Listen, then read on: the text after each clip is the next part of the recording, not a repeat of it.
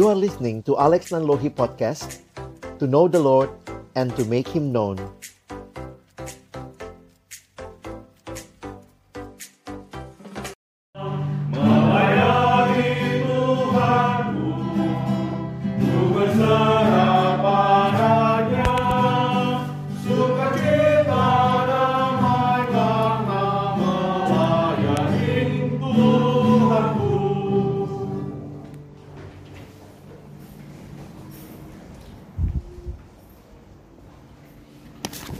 Kembali kita berdoa kepada Tuhan yang mengasihi kami, Tuhan yang terus memperlengkapi kami, mengingatkan kami akan hal-hal mendasar di dalam iman kami dan juga di dalam gereja Tuhan.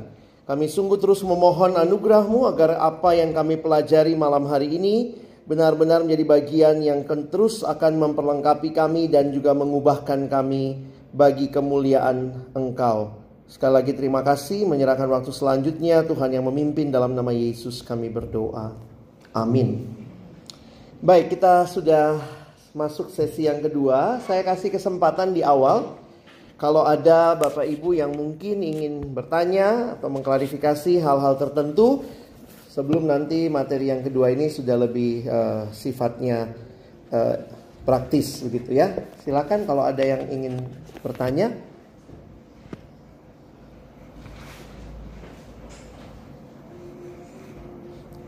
Sudah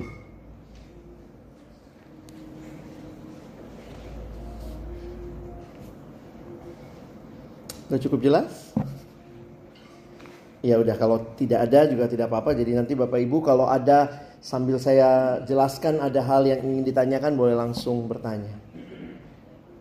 Saya sedikit masuk kepada prinsip dalam pelayanan Paulus dan Timotius. Di dalam beberapa gereja, saya pikir juga ini satu metode yang juga penting untuk dilakukan, khususnya dalam kaitan dengan training pemimpin atau e, memuridkan adalah e, melakukan seperti yang Paulus lakukan kepada Timotius. Mari kita baca 2 Timotius 3 yang ada di atas ayat 10 sampai ayat yang ke-11. 1 2 ya.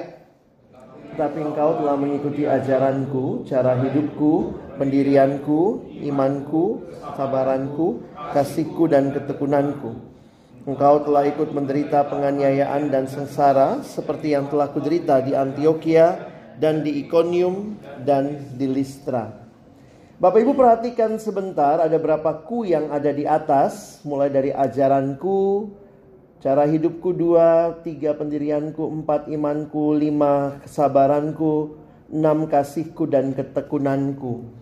Bagi saya yang menarik adalah bagaimana Paulus membagi hidupnya kepada anak rohaninya Timotius. Memang ini lebih fokus sebenarnya kepada pelayanan pribadi. Tapi balik lagi kepada yang saya tadi katakan bahwa segala yang dilakukan entah itu pelayanan pribadi, pelayanan mimbar, pelayanan kelompok itu semua demi menghasilkan murid. Dan perhatikan, uh, Timotius tentu bisa tahu ajaran Paulus hanya dengan dengar khotbahnya. Tapi bagaimana Timotius bisa tahu pendiriannya Paulus, kesabarannya Paulus? Saya pikir di sini perlu sharing life. Ini yang penting. Jadi sebenarnya kita pun sekarang bicara pemuridan, pemuridan yang lebih dalam lagi adalah pemuridan yang sifatnya relasional bukan hanya bagi bahan. Sama kayak Paulus bilang kepada jemaat yang ada di Tesalonika, kami berlaku seperti ibu kepada kamu. Tapi itu bukan hanya membagikan materi, membagikan bahan, membagikan uh, Injil kata Paulus, tapi kami juga membagi hidup kami dengan kamu. Karena kamu telah kami kasihi. Jadi saya melihatnya begitu Bapak Ibu ya. Bagaimana uh, relasi yang dalam, saya pikir itu kunci dalam sebuah pemuridan yang sukses. Tuhan Yesus dengan relasi yang dalam dengan murid-muridnya, Tuhan Yesus juga menunjukkan bagaimana sebenarnya sebelum ini ada ada kelompoknya Tuhan Yesus juga gitu ya.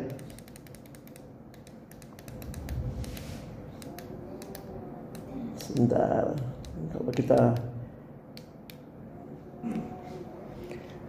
Jadi kalau kita lihat Yesus melakukan pelipat gandaan melalui kelompok Dia punya kelompok tiga, saya nggak ketemu foto Yesus yang terakhir ya. Dia punya kelompok tiga, lalu kelompok 12, nanti kita lihat nanti ada kelompok 70. Tapi sebenarnya dia melakukan uh, sangat intensional. Itu kata-kata kunci yang sekarang ada dalam pemuridan yang kembali digali oleh banyak uh, sekolah teologi ataupun buku-buku yang terakhir berkata tentang pemuridan yang intensional. Disengaja.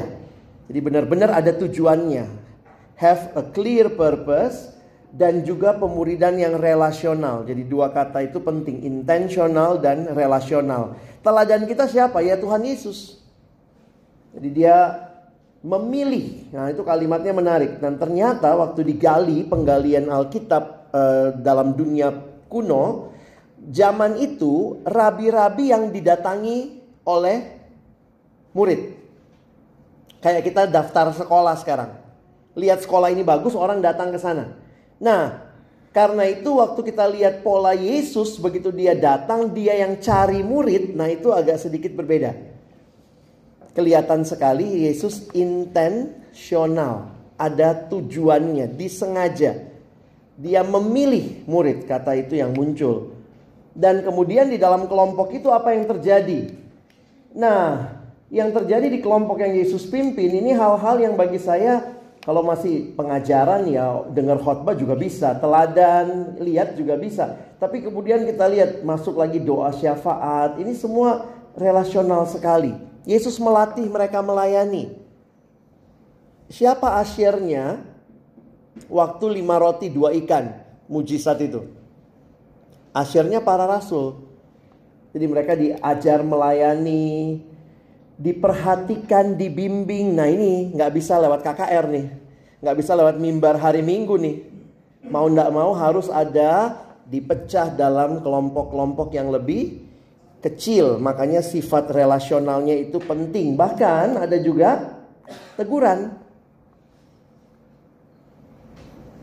Kadang-kadang memang kalau kita negur secara personal itu akan lebih pas. Ada ada juga yang merasa ya sudah uh, kalau sudah dihotbahkan yang penting dia udah denger deh. Tapi belum tentu dia sadar itu untuk dia kira-kira begitu ya. Nah jadi waktu kita lihat lagi Paulus ke Timotius itu yang saya bilang tadi ya. Paulus sama Timotius ini prinsipnya Paulus bilang apa yang telah engkau dengar daripadaku di depan banyak saksi percayakanlah itu kepada orang-orang yang cakap mengajar yang juga cakap mengajar orang lain sorry kepada orang yang dapat dipercaya yang juga cakap mengajar orang lain. Nanti Bapak Ibu bisa baca ayatnya 2 Timotius 2 ayat 2. Apa yang ada di ayat ini? Yang ada di ayat ini adalah Paulus tidak hanya memikirkan Timotius. Paulus tidak hanya memikirkan Timotius dan orang yang dilayani Timotius. Tapi dalam benak Paulus dari ayat ini kita melihat Paulus care sampai empat generasi. Kira-kira gitu ya. Apa yang telah kau dengar daripadaku Paulus? Apa yang kau dengar anakku Timotius daripadaku, percayakan kepada orang yang dapat dipercayai, yang juga cakap mengajar orang lain. Jadi cakap mengajar orang lain. Jadi dalam benak Paulus itu ada multiplikasi. Jadi saya berharap memang ada satu buku yang ditulis judulnya Pemuridan Seni yang Hilang. The Lost Art of Discipleship. Kenapa dia katakan pemuridan seni yang hilang? Gereja kehilangan seni pemuridan yang ngambil sekarang apa? MLM. Punya downline, downline-nya punya anaknya lagi. Dan itu orang bisa giat banget begitu ya. Saya punya teman dulu di kosan, dia sampai ikut MLM terus mereka mesti bikin dream book. Dream book itu tujuannya apa? Kalau lu lagi malas jualan, lihat lagi mimpi-mimpimu. Ini buku mimpimu. Jadi kami, saya ingat banget waktu masih kos itu, kami langganan koran. Biasalah patungan ya satu anak misalnya seribu seribu seribu langganan koran lah sebulan. Uniknya setiap kali bangun pagi saya mau baca koran, itu koran kami bolong-bolong. Jadi waktu itu kita bingung kenapa ini koran selalu bolong begitu ya. Cari-cari-cari ternyata masalahnya di teman saya. Jadi dia disuruh bikin dream book. Dream booknya itu apa? Apa pun mimpi kamu, lihat iklan-iklan yang bagus, ada gambar yang bagus yang jadi mimpimu. Jadi dia potong ini iklan luar negeri, mobil mewah gitu ya. Jadi makanya koran kami bolong-bolong. Dia tempel lah, dia disuruh beli buku gambar, ditempel lah di dream book itu. Kalau udah mulai malas menjual, karena kan ya itu kalau orang promo MLM kan awalnya gitu. Bayangkan ya, tidak ngapa-ngapain dapat penghasilan sebulan segini. Tapi kan logikanya mesti jualan juga. Kalau kamu gak jualan gimana yang bawanya lagi dan seterusnya gitu ya. Terus saya lagi mikir gitu, gila ya. Gereja kehilangan pemuridan yang sana giat banget. Apa ada cuannya ya, ada uangnya kali ya. Ini kalau pemuridan misalnya kalau satu ini ini semua setor ke atas ke atas, oh kaya juga Paulus ya. Saya megang kelompok kecil dulu di kampus, terus adik-adik yang saya pegang pegang lagi ke bawah. Saya bilang nih kalau saya mau pakai pakai duit semua bayar seribu ke atas, lumayan juga saya kaya gitu kali kan. Nah ini mengingatkan kita pemuridan itu harus jelas. Yang jadi gini, kalau bapak ibu ini kalimat yang bijaksana yang pernah saya dengar dari seorang yang mendalami pemuridan. Kalau engkau hanya bicara ke pengurusan, cari pengurus, kamu hanya bertanggung jawab untuk generasi ini. Begitu tiga tahun ada pengurus komisi, kita hanya tanggung jawab sama satu tiga satu generasi ini. Tapi kalau kita bicara pemuridan, kita bertanggung jawab paling tidak tiga generasi.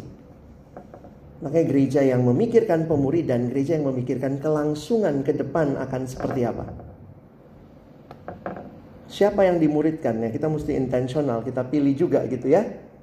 Beberapa gereja memilih men, me, secara intensional memuridkan pemimpin gereja masa depan youthnya, orang muda. Pastikan pemuridan mereka berjalan. Kenapa? Mereka akan gantikan. Gereja banyak fokus sama orang tua.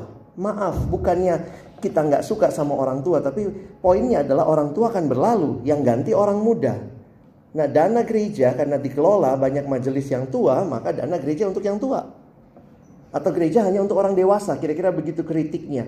Sehingga anak muda programnya agak terpinggirkan, sekolah minggu. Nah, jadi ada beberapa gereja yang secara intensional sebagian besar dana untuk pembinaan pemuda. Kalau yang lain bagaimana ya itu pembinaan buat masuk surga lah ya. Jalan-jalan, pergi, outing, kebersamaan ya. Tapi orang muda diperlengkapi. Ada pembinaan apa? Utus, pakai dana, gereja invest sama orang muda. Kalau tidak kita akan kehilangan orang muda. Pada saatnya mereka mimpin gereja, sudah banyak sakit hatinya sama yang tua. Nah itu kadang-kadang kita mesti peka melihat hal-hal seperti itu ya. Saya harap di sini tidak terjadi seperti itu. Mesti diingat walaupun kita memimpin sebuah kelompok, kalau nanti akhirnya Bapak Ibu misalnya membentuknya dalam prinsip kelompok, namun perhatian kepada setiap anggota itu sifatnya pribadi. Nah kelompoknya seperti apa? Nah setiap gereja beda-beda. Saya waktu perhatikan akhirnya begini. Banyak gereja yang bilang kami punya kelompok kecil, tapi kelompoknya kelompok apa? Bisa jadi memang benar cuman KTB ya, kelompok tanpa bahan, ketawa-ketawa aja, sharing gitu ya. Sementara kita mesti mengingat bahwa di Alkitab diingatkan iman timbul dari pendengaran, pendengaran akan firman Tuhan. Jadi sebenarnya menu utamanya kelompok kecil kalau ada yaitu untuk membangun orang di dalam pengetahuan dan melakukan firman Tuhan. Nah ini kalau biasanya saya pakai ini konteks dalam pelayanan mahasiswa ya, jadi saya nggak terlalu ngeh-ngeh bagaimana Bapak Ibu bisa lihat di gereja satu kelompok terdiri dari satu pembimbing dan 3 sampai 5 anggota. Logikanya sebenarnya memang jangan terlalu banyak. Bagaimana Pak kalau belum punya pemimpin? Nah mungkin kita bisa mulai dengan yang besar. Tapi kalau mau lebih sehat perhatiannya mau nggak mau mesti pecah. Makanya ada istilah yang namanya cell group, kelompok sel. Begitu sudah mulai besar, pecah. Besar, pecah lagi. Tambah lagi orang dan seterusnya gitu ya. Nah biasanya kalau kelompok kecil bisa... Uh, ada yang bilang, oh Tuhan Yesus aja 12. Silahkan kalau mau 12 gitu ya. Tapi jangan lupa loh, Yesus yang sempurna itu gagal satu. Yudas ya, itu menghibur juga ya. Kalau kita gagal tiga ya. Tuhan Yesus gagal satu loh. Nah, kalau memang menolong ada komitmen, makanya biasanya keanggotaan kelompok tetap. Dan ini komitmennya jelas, intensional, belajar firman Tuhan dan menerapkannya dalam hidup sehari-hari. Jadi itu kira-kira uh, pemahamannya kalau Bapak Ibu nanti mau membentuk kelompok, uh, ini sebagai sarana bersekutu berinteraksi sebagai sahabat. Jadi sebenarnya terjadi semua nih ya dalam kelompok kecil. Ini sedikit aja bisa dibaca aja apa saja yang menjadi manfaat KTB kelompok kecil bagi setiap orang. Di hari Minggu kalau pendeta khotbah agak nggak sopan kalau tiba-tiba Pak, Pak, Pak ulang Pak kalimat terakhir Pak nggak ngerti. Tapi kalau di kelompok kecil bisa nanya lebih bebas, ya. Jadi itu karena itu penting nih kalau ada kelompok-kelompok yang membangun dan menolong disiplin rohani. Hal-hal dasar tuh doa, saat teduh, bagaimana menggali firman, bersekutu, ada yang perhatikan. Kenapa nggak datang? Kita jadi tahu satu sama lain membenahi nilai-nilai Kristiani dalam konsep dan praktek. Jadi jangan juga kemudian tidak belajar sesuatu. Saya pikir tetap yang Yesus katakan orang Farisi itu bagus ajarannya. Jadi perdalam tuh pemahaman, penggalian Alkitab, doktrin-doktrin dasar itu menolong kita memahami kehidupan kekristenan kita. Dinamikanya dalam KTB ini sedikit tentang apa yang terjadi Makanya banyak buku-buku panduan rata-rata pakai pendekatan di dalam kisah Rasul pasal yang kedua. Apa yang terjadi di jemaat mula-mula? Apa sih yang ada dalam Jadi kalau nanti sudah ada KTB-nya itu mau mulainya gimana? Nah, kira-kira ini jadi gambarannya. Di dalam kisah Rasul 2 4147 kita melihat komunitas yang terjadi setelah dibaptis dikatakan 3000 orang bertobat mereka berkumpul di rumah masing-masing. Nah, itu banyak dipakai karena apa? Berarti ada kelompok rumah. 3000 orang berkumpul di rumah masing-masing. Gak mungkin ada yang punya rumah muat 3000. Itu rumah apa lapangan bola? Berarti terjadi di jemaat mula-mula saja kisah Rasul 2 mencatat mereka bersekutu di rumah-rumah. Nah apa yang terjadi dalam persekutuan mereka? Dikatakan mereka bertekun dalam pengajaran rasul-rasul. Berarti mereka adalah kelompok komunitas yang belajar. Nah ini bisa ditolong dengan gambar ini. Kalau ditanya apa sih yang harusnya ada dalam kelompok pemuridan, apa sih yang kita lakukan, dinamikanya seperti apa, maka ada empat panah juga. Panah pertama dari atas ke bawah, dari Tuhan kepada jemaat melalui pengajaran rasul-rasul. Jadi ini panahnya dari atas ke bawah. Tapi jangan lupa jemaat pertama bukan cuma bertekun dalam pengajaran rasul-rasul. Kisah Rasul 2 mencatat mereka juga berdoa. Jadi dari mereka kepada Allah kita sebut dengan penyembahan. Nah ini yang biasa disebut sebagai 4P. Empat unsur yang harusnya ada dalam kelompok pemuridan. Bahas firman, tapi meresponi firman dengan berdoa, kadang kita nyanyi. Lalu ini yang vertikalnya sebenarnya ya. Yang horizontalnya ke dalam, bersekutu. Dikasih tahu di kisah Rasul 2, mereka menjual harta miliknya untuk menolong saudara yang kekurangan. Jadi ada persekutuan yang real, yang share. Nah karena itu panahnya ke dalam ya. Tapi bukan kelompok eksklusif hanya ke dalam. Pasal 2 ayat 47 mencatat mereka disukai semua orang. Jadi ini kelompok yang juga bermisi melayani. Panahnya keluar. Kadang-kadang tanpa kita sadari kalau kelompok kecil jadi eksklusif itu bukan jadi berkat. Orang lihat itu malah jadi jijik. Saya soalnya berapa kali lihat ada kelompok sini yang aneh-aneh ya.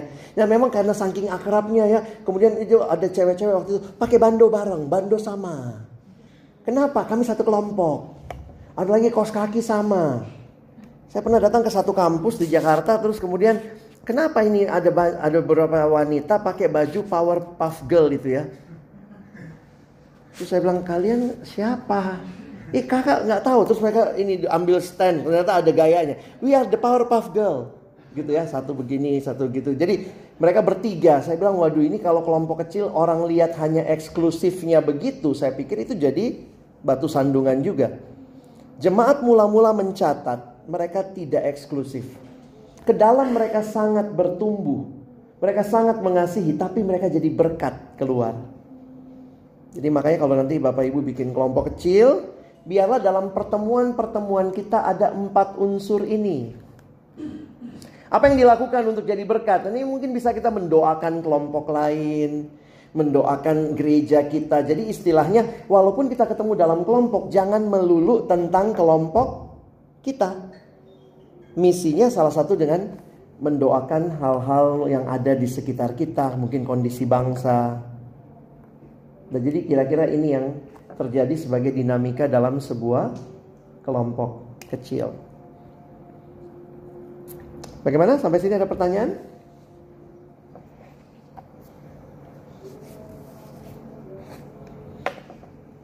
Oke, saya lewatin beberapa slide karena saya sudah sampaikan sebenarnya ya. Ini semua yang tadi saya katakan. Penjelasannya Bapak Ibu bisa ambil slide-nya nanti. Ini sesi saya yang kedua ya. Ini menjawab pertanyaan apakah murid itu seorang fans atau seorang pengikut uh, sorry seorang uh, ya pengikut ya pengikut follower atau fans itu bedanya apa nanti kita coba lihat sama-sama ya saya mau mulai dengan ayat ini dulu. Mari kita baca 2 Korintus pasal 5 ayat yang ke-15 ini. Satu dua ya.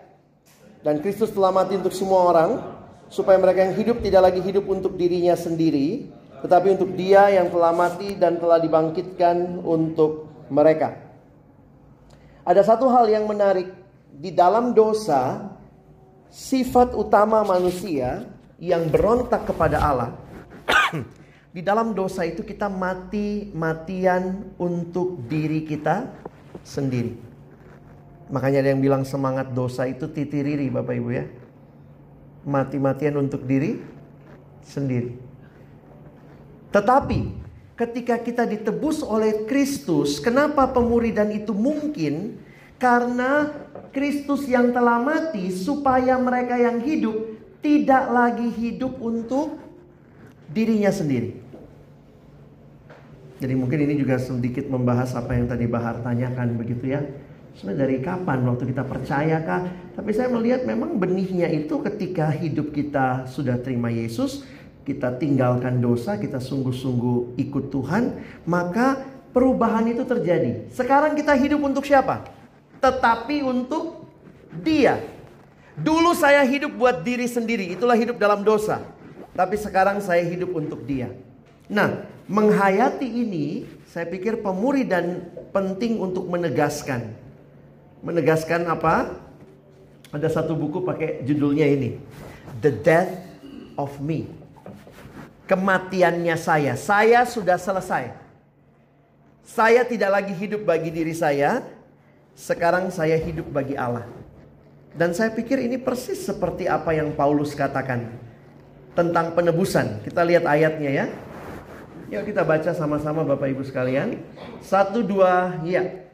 Sebab kamu telah dibeli dan harganya telah lunas dibayar. Karena itu muliakanlah Allah dengan Kenapa kita harus menjadikan Yesus yang paling utama? Ini mirip seperti yang saya katakan tadi. Kalau ini adalah satu benda yang saya cipta, maka benda ini punya saya. Kalau benda ini terjual tergadai saya tebus supaya apa? Kembali jadi punya saya. Kalau begitu siapa yang harusnya dilayani? Penciptanya. Penebusnya. Nah Paulus berkata, kamu telah dibeli dan harganya telah lunas dibayar.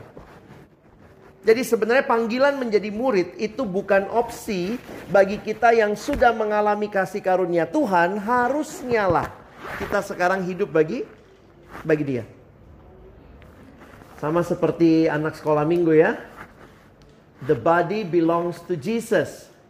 Hati-hati gunakan tanganmu, hati-hati gunakan matamu, hati-hati gunakan mulutmu, semua bagian tubuh kita. Di dalam 1 Korintus 6 dikatakan bukankah tubuh kita adalah bait Roh Kudus. Karena itu pakailah untuk memuliakan Tuhan. Jadi saya pikir prinsipnya sudah jelas ya di dalam kita mengerti prinsip murid, akhirnya kita menyadari tentang hidup kita yang ditebus. Kalau betul hidup ini ditebus oleh Tuhan, maka kita harus mengingat dua prinsip ini. Kita bukan pemilik hidup kita. Bukankah dia sudah beli lunas harganya? Kita bukan pemilik. We are not the owner. Kita itu steward. Yang kita praktekkan adalah prinsip penatalayan. Karena itu Alkitab mengatakan satu hari kelak kita akan mempertanggungjawabkan semua yang kita miliki ini, yang kita pikir kita punya, tapi sebenarnya punyanya Tuhan kepada dia yang punya. Yesus kasih ilustrasi seperti raja yang pergi lalu mempercayakan talenta. Satu hari kelak dia akan kembali. Jadi saya pikir sebenarnya kalau kita menyadari hal ini, hidup yang diselamatkan itu terkait dengan panggilan sebagai murid. Itu bukan dua hal yang terpisah. Saya maunya cuma diselamatkan, saya nggak mau jadi murid. Nggak bisa. Karena begitu kita diselamatkan, kita langsung jadi miliknya Tuhan. Karena kita miliknya Tuhan, kita mesti melayani dia. Kita melayani dia berarti kita jadi murid yang ikut dia. Berarti seluruh keberadaan kita bagi dia. Karena itu waktu Yesus menuntut. Kadang-kadang saya suka merenungkan gitu ya. Kan kita suka pakai bahasa harga yang harus dibayar. Seolah-olah Tuhan tuh ngutang sama kita. Padahal sebenarnya siapa yang ngutang? Kita. Jadi kalau Tuhan, Tuhan saya udah pelayanan nih sungguh-sungguh nih Tuhan. Lihat dong. Loh, bukannya kita yang ditebus oleh Tuhan, kita milik Tuhan. Kalau misalnya benda ini bilang, terima kasih dong sama saya yang sudah melayanimu. Ya, yeah, gue yang beli lu gitu ya. Sebenarnya logikanya jadi suka kebolak-balik. Makanya banyak orang waktu bicara syarat pemuridan langsung rasanya berat. Kenapa? Karena pola pikirnya Tuhan yang ngutang sama saya. Tapi kalau pola pikirnya semuanya punya Tuhan, kalau Tuhan minta semuanya boleh nggak? Ya boleh-boleh dia yang punya kok. Jangan terlalu sombong buat kita yang melayani Tuhan, ikut Tuhan. Karena sebenarnya semuanya miliknya. It's not yours, bukan punyamu. Kalau begitu hidup ini mesti bagaimana ya? Saya ingat ayat ini, pertama saya dapat ayat ini SMA 2 kali ya. Terus dapat ayat begini, barang siapa mengatakan ia ada dalam dia, ia wajib hidup sama seperti Kristus telah hidup. Kaget juga waktu lihat ayat ini. Kenapa enggak? Kalau ada dalam Kristus, dia wajib hidup sama seperti uh, orang tuanya, sama seperti papa mamanya, sama seperti pendetanya. Standarnya bukan manusia sama seperti Kristus telah hidup. Ada satu konsep yang menarik. Ini sekarang bukan lagi hidupku.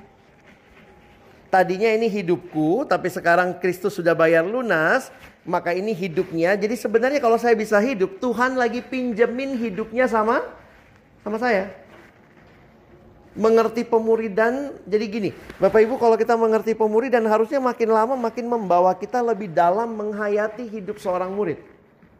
Makanya remaja di Amerika sampai pakai gelang ini. W W J D. Mereka mengingatkan diri mereka, ini singkatannya what would Jesus do? Jadi ini siapa? Ini hidup saya. Oh, bukan, ini hidupnya Yesus. What would Jesus do? Kalau Yesus diajak temennya nonton film porno, dia nonton film porno nggak ya? What would Jesus do? Kalau Yesus diajak judi sama temennya, judi nggak ya? selalu mengingatkan, this is not my life. I'm just a steward, not the owner. Karena itu ayat ini jadi menarik untuk kita bahas. Siapa yang mau mengikut aku, kata Yesus, ia harus menyangkal dirinya, memikul salibnya, dan mengikut aku. Ayat ini sangat terkenal kalau bicara pemuridan. Tapi bagaimana menghayati nilainya?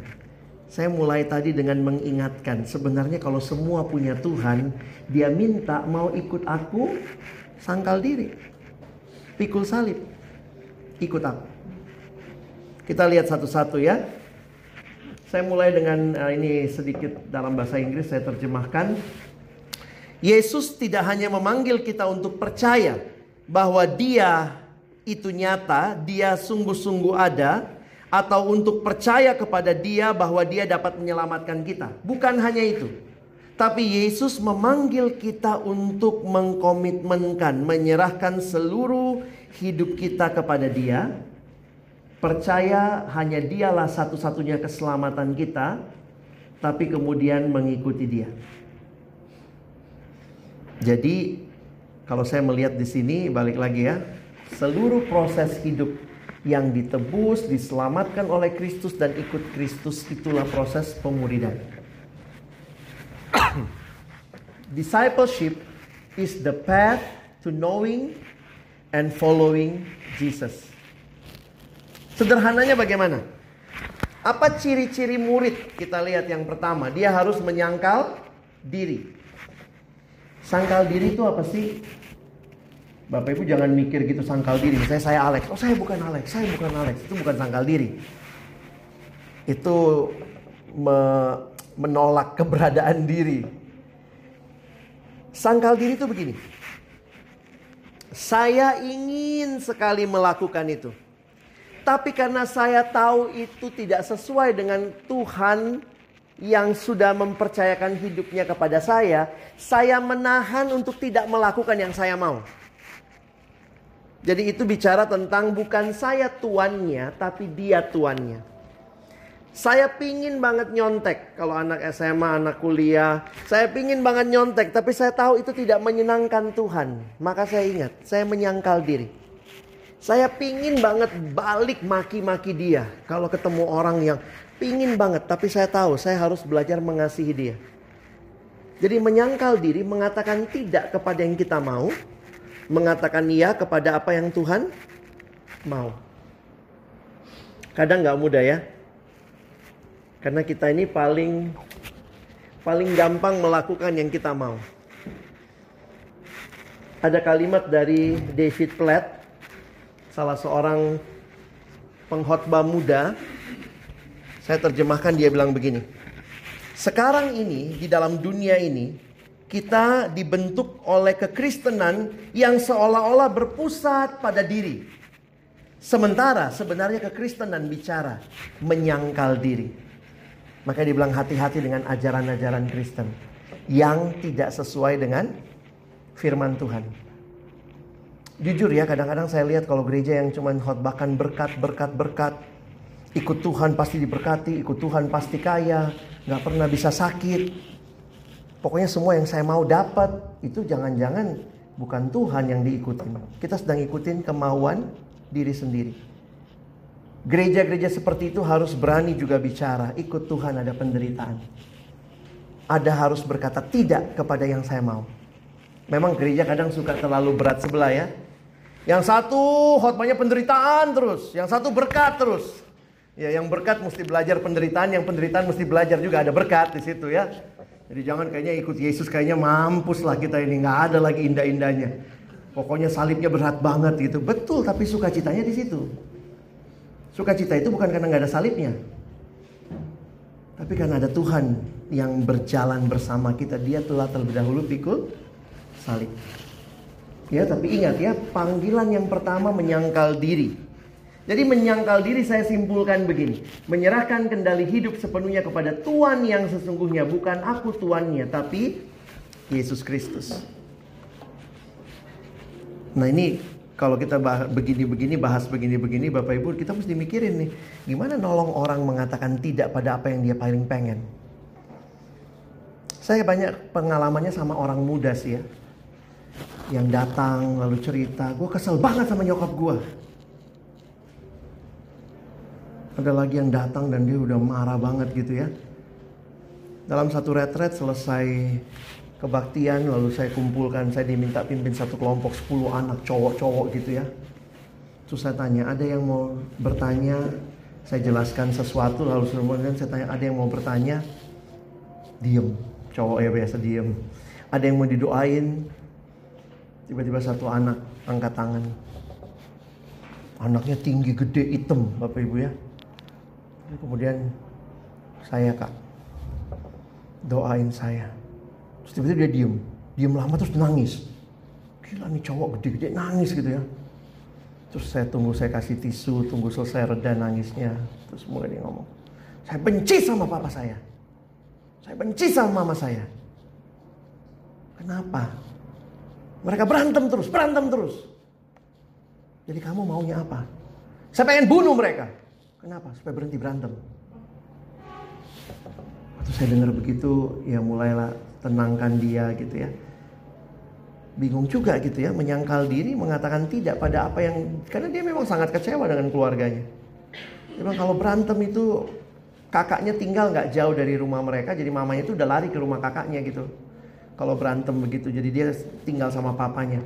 Bilang, pokoknya mereka tuh setiap kali ketemu berantem, berantem, berantem. Dari saya kecil kak, nggak pernah saya dengar damai, berantem aja kerjanya. Lalu saya harus mengatakan apa? Saya bilang, apakah orang tuamu orang yang ke gereja, kenal Tuhan? Enggak, mereka jarang ke gereja. Saya bilang, nah sekarang poinnya adalah mungkin bukan orang tuamu yang harus berubah dulu. Kamu dulu. Kamu tetap ada di rumah yang orang tuanya berantem. Tapi kamu bisa jadi pendamai buat mereka. Gimana caranya? Mungkin hanya mulai dengan doa. Mungkin hanya mulai dengan menenangkan, peluk salah satunya. Jadi kadang-kadang bukan kita mintanya Tuhan selesaikan masalahnya, tapi kadang-kadang Tuhan nggak selesaikan masalahnya. Tuhan masalahnya tetap ada. Tapi waktu kamu lihat masalah itu, di mana aku dalam masalah itu? Nah itu kadang-kadang saya pikir iya ya. Alangkah indahnya kalau di gereja ada orang-orang yang menolong orang lain. Atau kita saling menolong untuk menyangkal diri. Bukan saling mendorong untuk, iya pukul papamu itu, pukul, pukul. Mamamu juga, pukul juga sekalian. Saya pikir kalau kayak begitu kita nggak saling menolong gitu ya. Kita saling membinasakan begitu. Ya salah, orang tua juga begitu. Kalau berantem, apalagi kalau nggak dalam Tuhan, orang tua yang berantem selalu cari cari pihak pendukung. Sehingga suka gitu. Itu papamu itu. Itu mamamu itu. Dulu juga papa mama saya gitu. Itu papamu itu. Eh, papamu, papamu, suamimu. gitu kan? Kenapa? Karena orang tua suka cari dukungan anak gitu. Jadi saya belajar jadi dalam hal-hal yang sederhana bagaimana kita membimbing orang melihat Kristus. Melihat bahwa belum tentu kita kadang-kadang kecewa ikut Tuhan karena apa yang kita mau Tuhan nggak jawab. Kenapa? Kan yang kita mau itu membuat praktis apa? Selesai masalahnya. Kadang-kadang Tuhan nggak selesaikan masalahnya. Masalahnya tetap ada. Nah, siapa yang akan menolong? Berjalan bersama, doain. Sehingga ada satu anak yang datang sama saya, tahun ini dia datang, dia benci sama papa mamanya, tapi tahun depan waktu dia datang dia bilang, "Kak, thank you. Saya paling tidak sudah mulai bisa doain papa mama saya. Dulu boro-boro doain. Kadang-kadang perubahannya nggak banyak ya. Tapi dari dia sangat cuek sama keluarganya. Sekarang mulai bisa doain. Nah pemuridan itu menolong orang menyangkal diri. Saya nggak suka nih, tapi nah gimana caranya? Mungkin dengan kita sharing sama mereka, kita doain, kita bantu dia, kelompok-kelompok yang boleh menolong orang untuk bertumbuh. Ya, yang kedua, pikul salib. Sangkal diri, pikul salib. Bapak Ibu jangan pikir Yesus orang pertama disalib di dunia ya. Enggak. Siapa aja yang pernah disalib? Ternyata semua orang pada masa itu yang hukumannya berat untuk warga negara non-Romawi. Jadi kalau lihat hukuman salib itu menarik. Hukuman salib itu ditemukan oleh bangsa Sumeria. Nah kira-kira 200 tahun sebelum Yesus lahir, orang Romawi mengadopsi hukuman salib dari bangsa Sumeria. Apa yang mereka lakukan? Mereka akan menggantung orang secara sadar, hidup-hidup tapi disiksa terlebih dahulu sehingga akan mati perlahan-lahan disalib. Sehingga di dalam sejarah dikatakan hukuman salib adalah hukuman yang paling mengerikan yang pernah ditemukan sepanjang sejarah. Karena itu orang Roma tidak mengenakan hukuman salib kepada warga negara Roma. Hukuman salib dikenakan kepada warga negara non-Romawi. Yesus orang Yahudi bukan warga negara Roma. Makanya hukuman matinya disalib. Paulus dalam sejarah gereja dicatat dia matinya dipenggal. Karena dia orang Yahudi tapi warga negara Roma. Jadi kalau warga negara Roma matinya yang langsung tuh dipenggal. Enakan mana dipenggal apa disalib? Mati sih akhirnya. Karena ternyata orang Roma menggunakan penyalipan juga untuk menghina bangsa lain. Jadi makanya hukuman penyalipan itu dilakukan dengan cara orang yang mau disalib yang pikul salibnya sendiri. Jadi jangan pikir cuma Yesus yang pikul salibnya, enggak. Itu pemandangan umum. Makanya lihat masih di Matius ini. Matius pertengahan 16. Yesus bilang, siapa yang mau ikut aku harus pikul salib. Nah kira-kira seperti orang-orang yang biasanya pikul salib.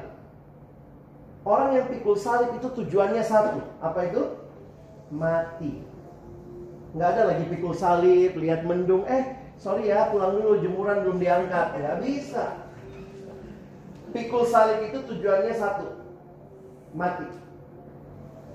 Apa yang mau disampaikan? Ternyata dalam penyelidikan sejarah, rute yang dilewati oleh orang yang pikul salib itu dicari rute yang paling jauh. Jadi makanya itu jadi tontonan. Karena untuk mempermalukan bangsa lain kan. Jadi kayak gini loh. Kamu lihat nih, semua yang nonton lihat kalau kamu lakukan kesalahan yang sama kayak begini hukumanmu. Karena itu jangan pikir jalan salib itu langsung jalan terdekat. Ternyata diarak dulu keliling rute yang paling jauh. Baru dibawa ke tiang penyalipan. Makanya waktu Yesus bicara memikul salib, ini bicara mengikut Yesus berapapun harga yang harus dibayar. Bapak Ibu salah satu yang sulit ikut Yesus adalah kadang-kadang ini ya, karena kita pakai istilah harga yang harus dibayar ya.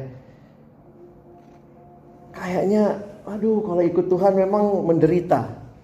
Apalagi kalau udah nyanyi itu ya. Saya ingat dulu kalau pentahbisan pengurus pada nyanyi. Saya mau ikut Yesus. Terus belakangnya, meskipun saya susah, jangan sampai susah. Menderita dalam dunia, saya nggak mau menderita. Saya mau ikut Yesus sampai selama-lamanya. Kalau dinyanyikan dengan serius tuh, netes air mata ya. Meskipun susah, meskipun menderita, tapi baru dua bulan pengurus ketemu teman yang ciong gitu ya, nggak bisa klop sama dia langsung mundur. Meskipun kaya, saya apa? Saya ciong, menderita, Memang kadang-kadang makanya ada yang pernah bilang sama saya, Kak, saya pikir masuk pelayanan itu suasananya surgawi. Tanya nerakawi. Kenapa? Ketemu orang-orang yang nggak saling cocok. Saya bilang ya di situ kan Tuhan lagi bentuk kita. Apa harga yang kita bayar? Nah saya beda-beda ya. Kalau Bapak Ibu mungkin harga yang harus dibayar, ada yang harga yang harus dibayar sampai nyawa. Kita lihat di negara-negara yang susah kekristenan. Mungkin kita nggak sampai nyawa yang harus dibayar. Yang kita harus bayar adalah beri diri lebih, korbankan waktu, korbankan uang sedikit gitu ya. Tapi ini pertanyaannya, berapa harga yang harus dibayar untuk ikut Yesus? Dan terakhir Yesus bilang ikut aku. Jangan sangkal diri, pikul salib, ikut dunia. Nggak pas. Sangkal diri, pikul salib, ikut aku. Dan kata ikut aku ini di dalam bentuk present tense. Terus menerus ikut aku. Bapak Ibu saya merenungkan ayat ini ya. Pernah baca ayat ini? Barang siapa mengasihi bapak atau ibunya lebih daripadaku, ia tidak layak bagiku. Barang siapa mengasihi anak laki-laki atau perempuan lebih daripadaku, ia tidak layak bagiku. Barang siapa tidak memikul salibnya dan mengikut aku, ia tidak layak bagiku. Barang siapa mempertahankan nyawanya, ia akan kehilangan nyawanya. Barang siapa kehilangan nyawanya, ia karena aku, ia akan memperolehnya. Saya lagi mikirin begini waktu Yesus rekrut murid, ini kan kalimat-kalimat yang dia suka ngomong. Apa sih maksudnya? Kalau kita ditodong, pernah Bapak Ibu ditodong? Gak pernah? Oh iya, yang nodong. Biasanya katanya kalau kalau ditodong itu pertanyaannya apa? Hah? Ini ya, harta atau nyawa? Terus kita jawabnya apa? Atau? Ini kalau jawab atau kalau saya penodongnya saya kelipikin sampai mati ya. Biasanya pertanyaannya harta atau nyawa. Saya sampai sekarang bingung tuh kalau misalnya ditodong begitu mungkin diskusi dulu. Harta atau nyawa? Sebentar Pak, diskusi dulu. Kalau saya jawab nyawa, Bapak ambil apa? Kadang masih bingung ya, tapi poinnya begini. Mana lebih berharga? Harta atau nyawa? Setuju, nyawa yang paling berharga. Lebih berharga nyawa daripada harta ya. Ngapain punya harta nggak punya nyawa ya? Itu rumah siapa? Rumah dia. Itu helikopter dia baru beli. Itu gunung kemarin dia juga baru beli. Dianya mana? Mati tadi pagi. Ngapain punya harta, nggak punya nyawa. Jadi setuju ya, lebih berharga nyawa ya. Saya punya nyawa nggak punya harta juga sedih ya. Dia punya harta, eh punya nyawa dan uh, makanan kami yang secukupnya. Ya, cukup sehari-hari ya. Jadi Bapak Ibu setuju ya? Kalau harta atau nyawa yang lebih berharga? Nyawa. Jadi kalau lebih berharga nyawa, rela dong kehilangan harta yang penting tetap nyawanya. Bener ya? Itu yang biasa kita lihat di rumah sakit kan? Orang rela bayar berapapun yang penting selamat nyawanya. Oke? Sekarang pertanyaan saya, ini jawab dalam hati aja biar nggak malu ya. Coba Bapak Ibu pikir. Harta sama nyawa sangat berharga nyawa. Sekarang pertanyaan saya, mana lebih berharga? Nyawa atau Yesus?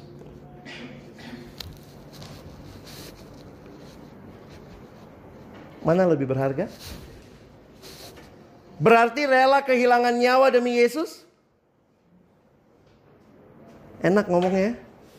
Yesus rela kehilangan nyawa. Ih, ntar dulu pak. Hah? Hah? Hilang nyawanya. Kalau harta sama nyawa, kita dengan cepat bisa pilih nyawa. Nyawa atau Yesus? Yesus. Berarti rela mati? Yesus perekrutannya lebih gila dari ISIS loh Bapak Ibu. Hah? Mati demi dia. ISIS cuma mati demi ideologi. Saya waktu pelajari ini, saya sampai kaget gitu. Benar ya, Tuhan mintanya begitu. Bapak Ibu coba lihat ayatnya di atas saja ya. Satu waktu Yesus, ini kita baca ya. Pada satu kali banyak orang berduyun-duyun mengikuti Yesus dalam perjalanannya. Sambil berpaling ia berkata kepada mereka, saya mau tanya, berapa banyak berduyun-duyun itu? Banyak ya? Mereka ikut Yesus. Berarti Yesus jalan di mana?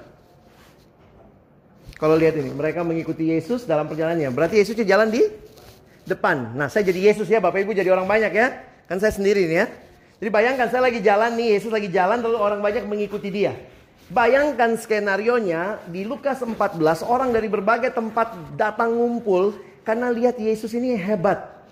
Pasti yang ikut pun banyak sekali motivasinya.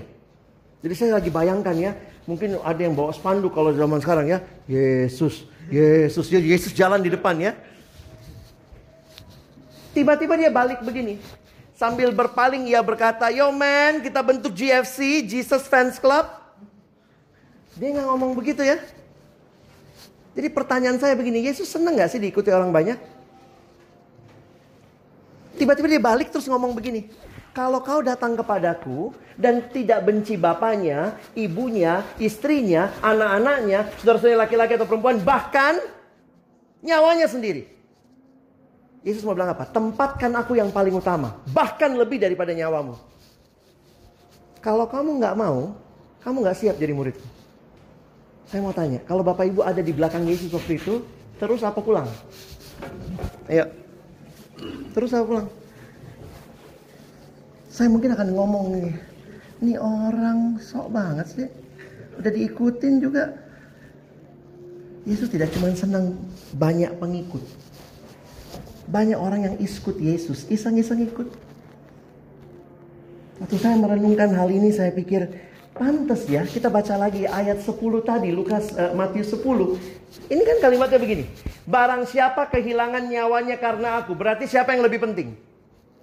Akunya Yesus ngomong loh. Jadi saya harap kita ngerti nih, pemuridan itu sebenarnya kita sedang mencetak orang-orang yang radikal untuk Tuhan. Kita mencetak orang-orang yang punya hati hidup yang benar-benar diserahkan hanya kepada Tuhan.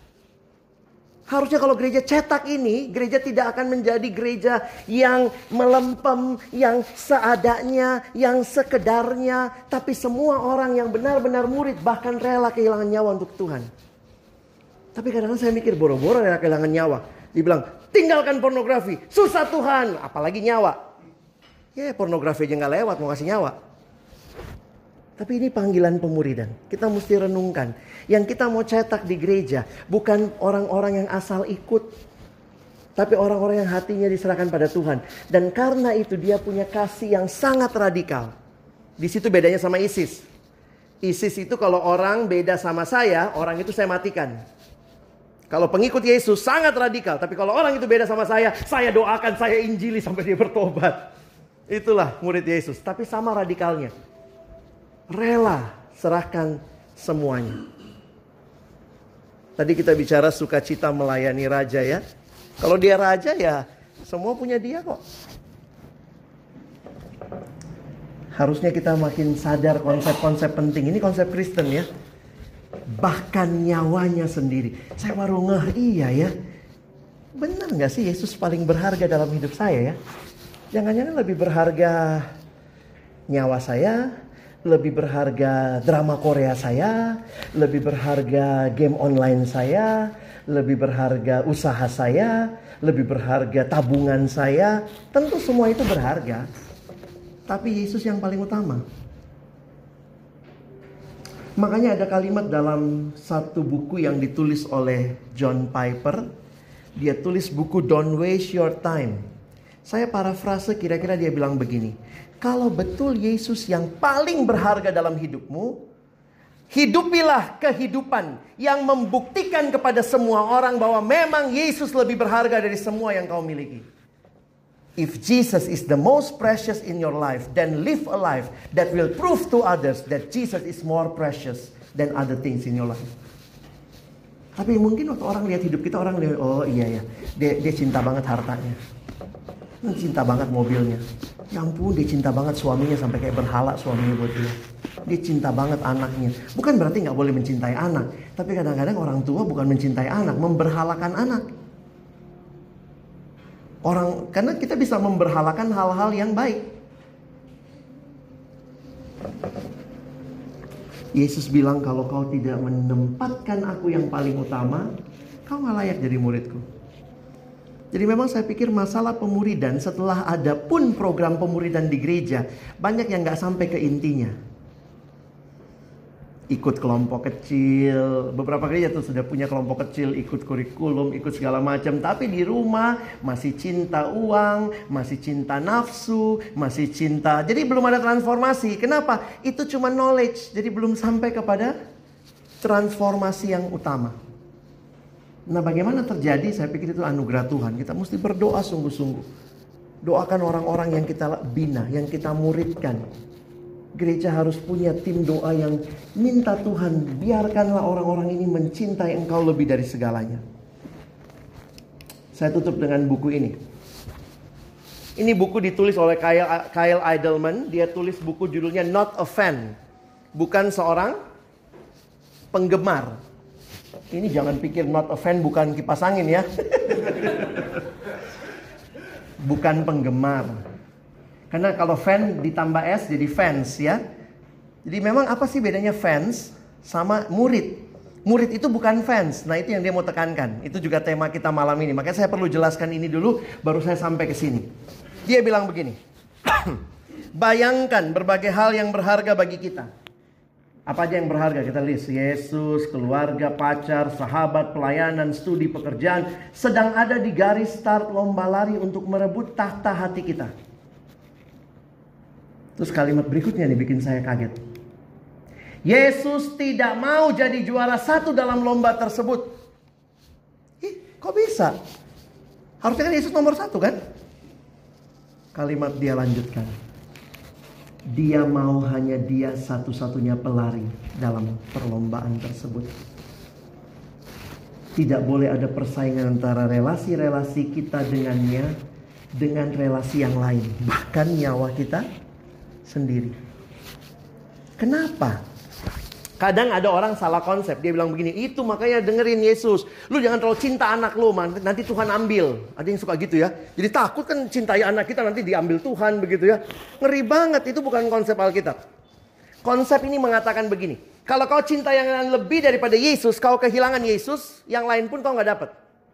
Tapi kalau kau cinta Yesus lebih, maka cintamu kepada yang lain-lain ini akan luar biasa. Kalau kau cinta Yesus sungguh-sungguh, kau akan cinta anakmu lebih lagi. Tapi kalau kau hanya cinta anakmu, nggak cinta Yesus, cinta kepada anakmu bisa bikin kamu kecewa satu waktu. Kalau kita cinta suami atau istri kita saja, tidak cinta Yesus, satu waktu cintamu akan selesai.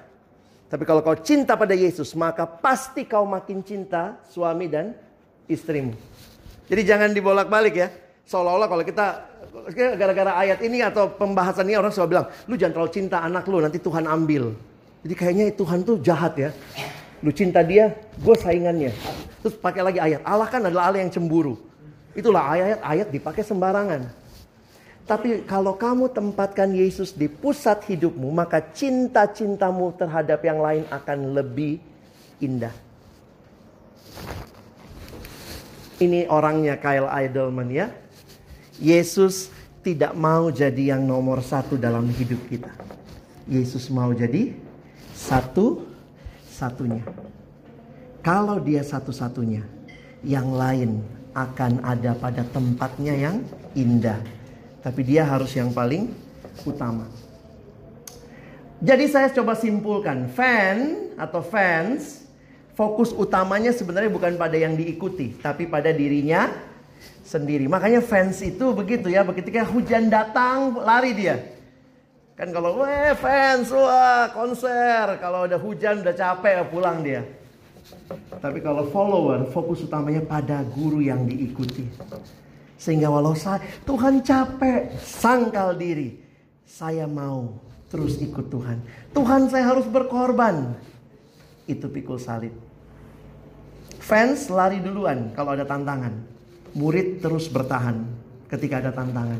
Saya harap gereja menghasilkan lebih banyak murid, bukan fans. Murid yang hatinya betul-betul cinta Yesus. Kenapa? Karena cinta itu lahir dari Yesus yang lebih dahulu mencintai kita. Bukan kita yang duluan mencintai dia. Ingat, dialah yang duluan mencintai kita. I love Jesus Christ because he first loved me. Ini penutup saya. Jadilah jemaat gereja yang makin mencintai Yesus hari demi hari. Ini adalah sebuah perjalanan seumur hidup. Dimulai dengan buka hati terima Yesus sebagai satunya Tuhan dan Juru Selamat. Lalu terus mengutamakan dia. Itulah hidup pemuridan. Terus utamakan dia. Gereja harus berjuang membangun murid, bukan fans. Saya tutup dengan satu kesaksian terjadi di Cina. Di China itu ada dua macam gereja katanya ya. Satu gereja atas tanah yang dikontrol oleh pemerintah ini di masa komunis yang lalu ya. Sekarang sudah lebih terbuka walaupun masih sulit. Ada gereja di atas tanah itu dikontrol oleh pemerintah. Lalu ada gereja di bawah tanah. Itu yang lebih berkembang sebenarnya ya karena mereka sembunyi-sembunyi di luar pengawasan pemerintah. Tapi ini katanya cerita tentang gereja di atas tanah. Saya dengar dari satu hamba Tuhan pernah cerita. Ini gereja di atas tanah ini punya jemaat kira-kira 200 orang. Jadi peraturannya katanya waktu itu tidak boleh ada pertambahan orang Kristen karena penginjilan, nggak boleh. Jadi orang Kristen kalau nambah karena penginjilan itu biasanya ikut gereja bawah tanah. Itu cuma boleh terjadi pertambahan orang Kristen karena pernikahan. Anggota gereja, merit sama anggota gereja punya anak, tambah satu orang Kristen. Nah ini cerita tentang gereja di atas tanah, jadi memang gereja yang dikontrol pemerintah. Lalu satu waktu mereka mau ibadah hari Minggu. Ketika sudah mulai ibadah, pendetanya masuk, lalu ada kira-kira 200 orang jemaat, ada majelis yang duduk semua. Lalu ternyata waktu pas masuk mulai, ada tiga orang teroris pakai topeng, tutup muka begitu, bawa senjata. Maju ke depan satu sandera pendetanya. Lalu dia bilang, stop kebaktian ini. Siapa yang mau percaya sama Yesus, mau lanjut ibadah, silakan akan lanjutkan di surga. Tetap di sini. Kalau kamu mau mati, tetap di sini. Kalau kamu tidak mau mati, keluar cepat dari gereja ini. Wah, orang mulai ketakutan. Disuruh maju semua, maju ke depan. Siapa yang mau sangkal imannya, cepat keluar dari sini. Wah, beberapa orang tua mulai ketakutan. Ada bapak-bapak yang tua, orang yang di, di terpandang di jemaat itu mulai dia keluar. Dia keluar ketakutan. Akhirnya makin banyak yang keluar.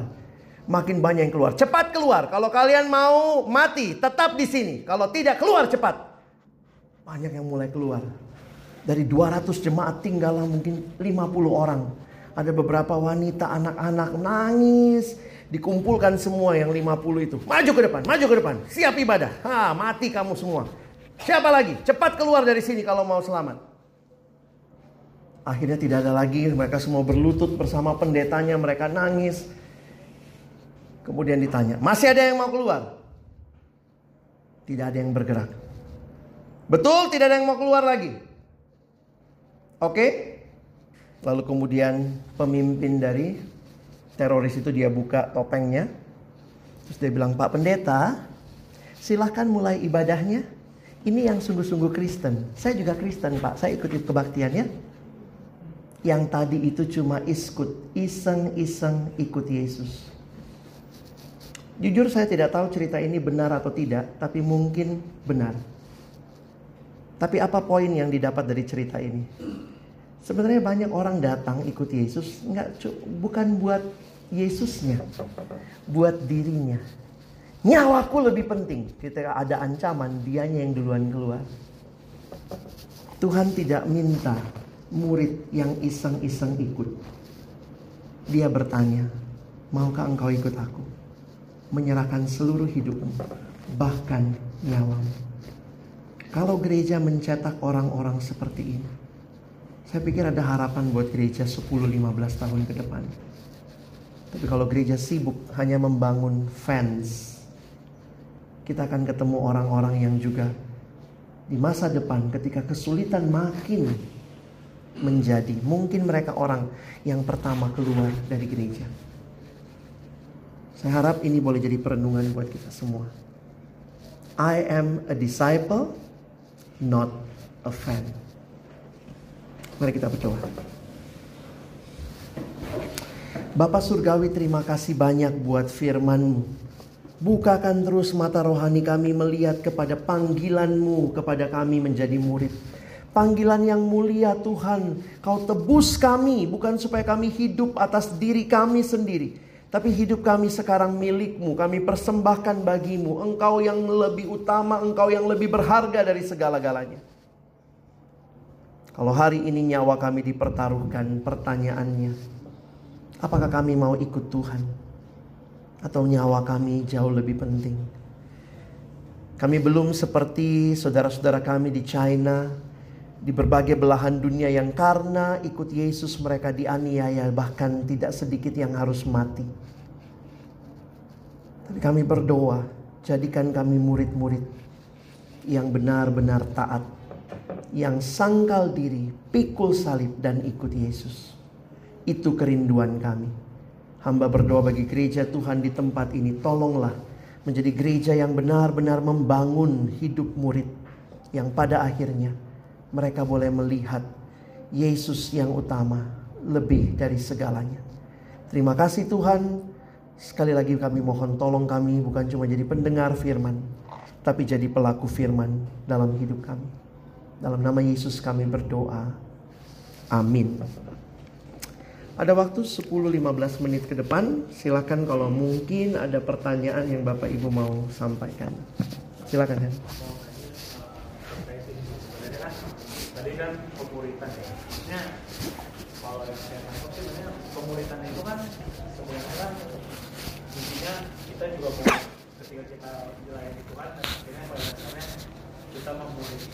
orang lain apakah ini konsepnya uh, kadang kan ada nih nggak tahu nih kak maksudnya hmm. ada orang yang misalnya dia fighter gitu hmm. fighter ini dengan artian bukan mereka bukan berkomunitas tapi maksudnya selalu lebih ke arah oh hubungan mereka personal dengan Tuhan aja kayak gitu loh tapi mereka mungkin uh, memuridkannya itu bukan di dalam kelompok mungkin uh, misalnya satu-satu atau atau mungkin secara global gitu.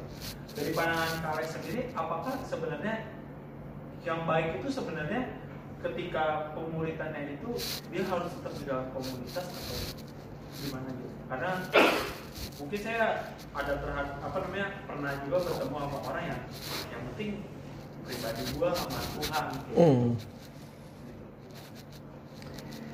Saya pikir satu hal yang penting kalau lihat lingkaran murid yang taat tadi, ilustrasi roda, maka harusnya orang-orang yang merasa dirinya bertumbuh dalam Tuhan itu akan terdorong ke komunitas. Jadi saya lebih setuju kalau itu terjadi di dalam komunitas. Nah memang sering kali terjadinya begini, yang sering kali muncul adalah ada yang intentional, ada yang unintentional.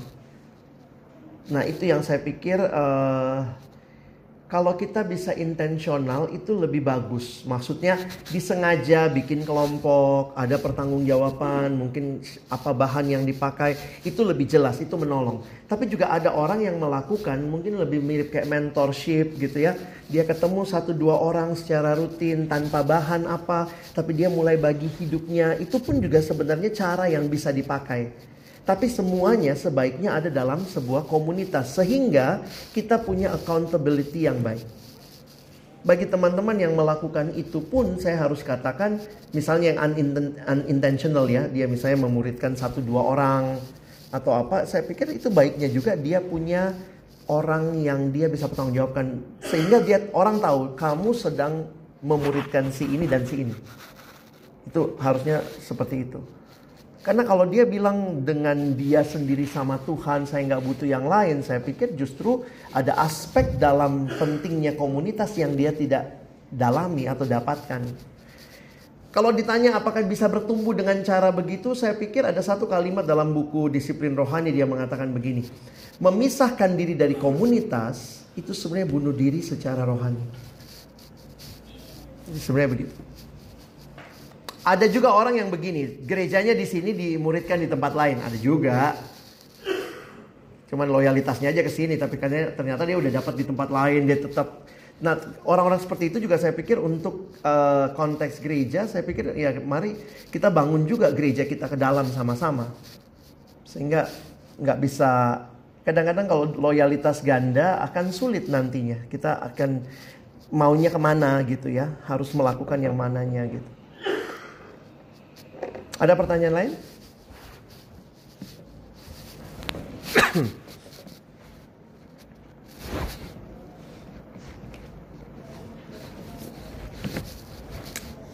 Silakan kalau masih ada. Siap. Iya. Apakah kita lebih lebih bisa cepat? Kan kalau kita bertumbuh kita harus nyambung gitu. Iya nyambung ini karena apa usia itu repot juga apa itu sudah dikategorikan usianya lebih sama atau uh, ketertarikan yang lebih sama atau apa wah ini contohnya banyak sih pak maksudnya di berbagai gereja atau berbagai komunitas yang saya pernah lihat ada yang terjadi karena berbagai faktor. Ada yang faktornya bukan umur, tapi lokasi tinggal. Itu untuk gereja-gereja besar tuh ya kadang-kadang saya bingung juga gitu ya. Tinggal di mana tetap gerejanya ke sana misalnya begitu. Itu akhirnya kan mau bentuk kelompok berdasarkan apa? Tengah minggu susah banget ke Jakarta yang macet misalnya. Nah, jadi mungkin itu perlu dipikirkan dari konteks di mana kita ada. Bagaimana kekuatannya? Saya pikir ada plus minus. Kalau ditanya muda tua kadang-kadang nggak nggak signifikan juga sih. Hampir pasti Yesus lebih muda dari Petrus. Bapak Ibu baca deh, Pet Petrus itu kan udah married, udah punya ibu mertua gitu. Petrus lebih tua nampaknya dari Yesus. Yesus masih umur 30-an kan? Petrus mungkin lebih tua beberapa rasul yang lain juga dikategorikan lebih tua. Jadi ada yang bilang, jadi yang tua mimpin yang muda nggak selamanya begitu juga, karena ini bukan bicara masalah usia, senioritas, tapi bisa jadi dia umurnya tua, tapi secara kerohanian dia baru bertobat. Nah jadi tidak masalah. Jadi uh, di beberapa tempat masalahnya ini kelompoknya laki sama laki, perempuan sama perempuan. Nah itu juga sebenarnya sangat variatif jawabannya. Jadi perlu kita pikirkan sama-sama, tapi yang paling penting menurut saya adalah proses pemuridannya itu bisa berjalan dengan baik. Kalau ternyata karena kesamaan tingkat pendidikan itu menolong orang lebih cepat akselerasinya untuk belajar, why not dibuat berdasarkan tingkat pendidikan. Ada satu buku terakhir yang saya baca judulnya Passion Generation. Ini buku untuk pelayanan kaum muda. Nah, Passion Generation dia menyoroti hilangnya anak muda dari gereja. nah, yang menarik di buku itu dia jawabnya begini. Kita sebenarnya bukan punya masalah gap generasi kata dia. We don't have a millennial problem, a generational problem. Problem gereja katanya adalah discipleship problem. Kaget juga waktu saya baca itu. Dia bilang, kenapa gereja kehilangan orang muda? Karena tidak ada orang tua yang rela memuridkan orang muda. Jadi saya pikir ya bersyukur kalau ada orang-orang yang lebih senior mau memuridkan yang muda. Dia kasih gambaran begini. Banyak orang muda mau belajar tentang seks yang benar. Tanyanya sama sesama anak muda. Kayak orang buta menuntun orang buta. Siapa yang lebih tepat bicara? Yang senior yang sudah menikah. Sehingga memang saya lihat di beberapa gereja, ini kalau kita bicara gereja bukan banding-bandingin lah ya, tapi misalnya kayak GPCC, pemimpin komselnya itu diusahakan suami dan istri. Dan itu orang di dalamnya itu orang-orang muda tuh. Karena mereka memang gereja anak muda ya. Jadi yang lebih tua itu akan jadi mentor otomatis buat yang muda. Nah saya pikir mungkin pertanyaannya begini gitu ya. E, berapa banyak yang memberi diri mementor yang muda? Jadi jangan heran kalau satu waktu kita kehilangan orang muda, pindah ke gereja lain, kita mentoring mereka nggak? Atau poin saya begini, apakah setiap anak muda di gereja ini ada mentornya? Koko cici rohaninya yang ada di sini, yang doain dia, yang selalu ngobrol sama dia, dan itu mungkin akan membuat dia lebih stay di sini. Tapi kalau kita cuek, jangan jangan satu satu waktu mereka hilang, jangan bilang kok pergi, kita ngapain sama mereka? Nah itu buku itu aduh sangat menampar-nampar lah kalau dibaca ya. Sehingga dia bilang begini, jangan pernah komentari anak muda tanpa pernah invest waktu bagi mereka. Jadi silahkan komentar kalau memang kamu invest waktu. Tapi kalau kau nggak invest waktu, sebenarnya nggak nggak pantas ngomong. Nah termasuk juga kalau mereka pindah gereja, jangan bilang kenapa pindah. Mungkin kita nggak dimentor, begitu. Dan ini juga poinnya ya, tidak selamanya mentor itu harus dari pembimbing rohani atau hamba Tuhan saja. Suami istri yang turun memberi diri, memberi waktu, saya pikir itu jadi kesempatan. Nah itu dia memang bukunya khusus tentang bagaimana menjangkau milenial dan itu dia tekankan banget. Di bagian awal buku itu dia dia kasih gambar beberapa orang. Itu karikatur kartun beberapa orang. Terus dia bilang begini, saya orang muda, dia ini pastor, tahun ini baru umur 30, Juni besok ini ya. Dia baru akan umur 30. Coba cari di internet, di Youtube gitu ya, namanya Grant Skeldon. Dia pendeta milenial. Dia bilang, kenapa saya bisa jadi seperti ini? Karena ada orang-orang senior yang invest hidupnya buat saya. Makanya itulah yang dia panjang di depan muka-muka orang itu. Dan itu tidak semuanya melalui pemuridan yang intentional. Dia karena saya kaget juga, masa salah satu muka yang di depan itu mukanya Martin Luther? Emang dia ketemu kapan sama Martin Luther? Tapi dia memang suka baca. Dia merasa dimentor oleh Martin Luther lewat tulisan-tulisan Martin Luther. Ada Charles Spurgeon gitu ya. Jadi saya pikir uh, khotbah terakhir di camp dunia perkantas waktu itu pernah diisi oleh pendeta John Stott dia khotbah dari 2 Timotius pasal yang eh, dua, dia khotbah seluruh kitab 2 Timotius. Di akhir khotbahnya termasuk dia pamit karena dia udah makin tua, dia pamit ya sekarang udah mati kan udah meninggal ya. Tapi waktu dia pamit di akhir khotbahnya dia cuma tanya begini. Setelah saya sudah melayani sekian puluh tahun, saya baca lagi surat Paulus ini Paulus tulis surat kepada Timotius. Dia bilang, "Saya menantang semua pemimpin di sini. Who is your Timothy? Siapa Timotiusmu?"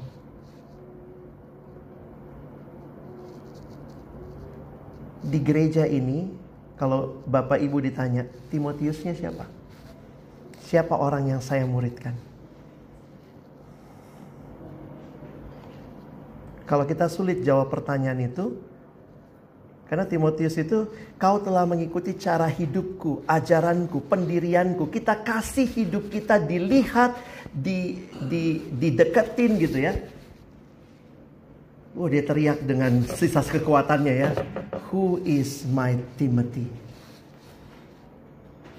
Nah mungkin buat yang masih lebih muda, tanyanya lain. Who is my Paul? Siapa Paulusku? Jangan merasa bisa sendiri. Yang muda juga jangan sombong. Makanya Grant Skeldon bilang, yang muda harus punya kelaparan rohani. Yang tua harus punya kemauan membimbing. Baru gereja ber, berpunya masa depan buat pemudanya. Tapi kalau pemudanya juga nggak lapar rohani gitu ya. Ya ada koko ada cici juga ya. Bodoh amat, mati-matilah gitu ya. Jadi itu ada dua hal ya. Kira-kira begitu. Ada satu lagi mungkin? Silakan. Aku mau tanya sama Lili gitu kali Mm. tidak tadi apa mau menyerahkan yang mau itu maksudnya kalau dalam kategori yang aku bilang kayak misalnya gue kemarin gitu ada teman aku yang bilang gue ke kantor udah siap-siap bawa kain buat nutupin pakai apa pura-pura jadi Islam gitu Hmm. pakai jilbab supaya nggak kalau ada nangis apa apa sama gitulah maksudnya nggak kalau ditanya orang Kristen atau bukan Hmm. atau bukan dia bisa pura-pura gitu Maksudnya, apakah hanya sebatas kayak gitu bisa apa ya gimana ya Hmm. kayak kayak gitu doang kita bisa dinilai sebagai disciple or fan gitu makanya apakah kalau kita melakukan hal itu kita udah bukan murid Yesus gitu Saya melihatnya begini ya. eh, saya pakai jawabannya pakai ini aja ya, pakai kasus di Alkitab ya.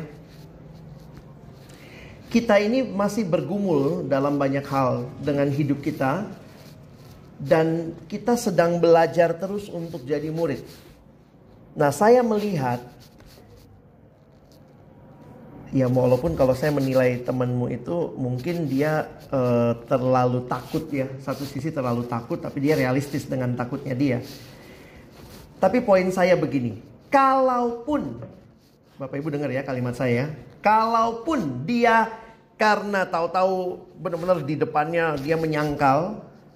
Saya selalu melihatnya jerninya belum selesai. Perjalanannya belum selesai. Jadi jangan hanya nilai hidup orang dari satu titik. Di Alkitab ada yang pernah nyangkal Yesus loh. Namanya Petrus. Waktu dia nyangkal, kalau kita cuma lihat dia nyangkalnya, padahal Petrus itu, Bapak Ibu waktu saya merenungkan penyangkalan Petrus agak unik nih. Penyangkalannya tuh disiapin. Sorry, saya bilang disiapinnya begini. Jadi Petrus menyangkal berapa kali? Tiga kali. Nanti pelajari di Injil, itu kan Petrus ditanyain kan, kamu kenal dia? Enggak, saya enggak kenal dia. Tapi ternyata ada kalimat di Injil, dikasih tahu, saya lupa persis Injil mana nanti cari. Satu jam kemudian. Jadi Petrus itu menyangkalnya tiga kalinya bukan begini. Saya nggak kenal, enggak, enggak, enggak. Itu tiga kali juga. Enggak, enggak, enggak, tiga kali. Bukan begitu Petrus nyangkalnya. Baca Injil, saya nggak kenal dia. Terus diem. Terus satu jam kemudian, itu catatan Lukas kalau saya nggak salah.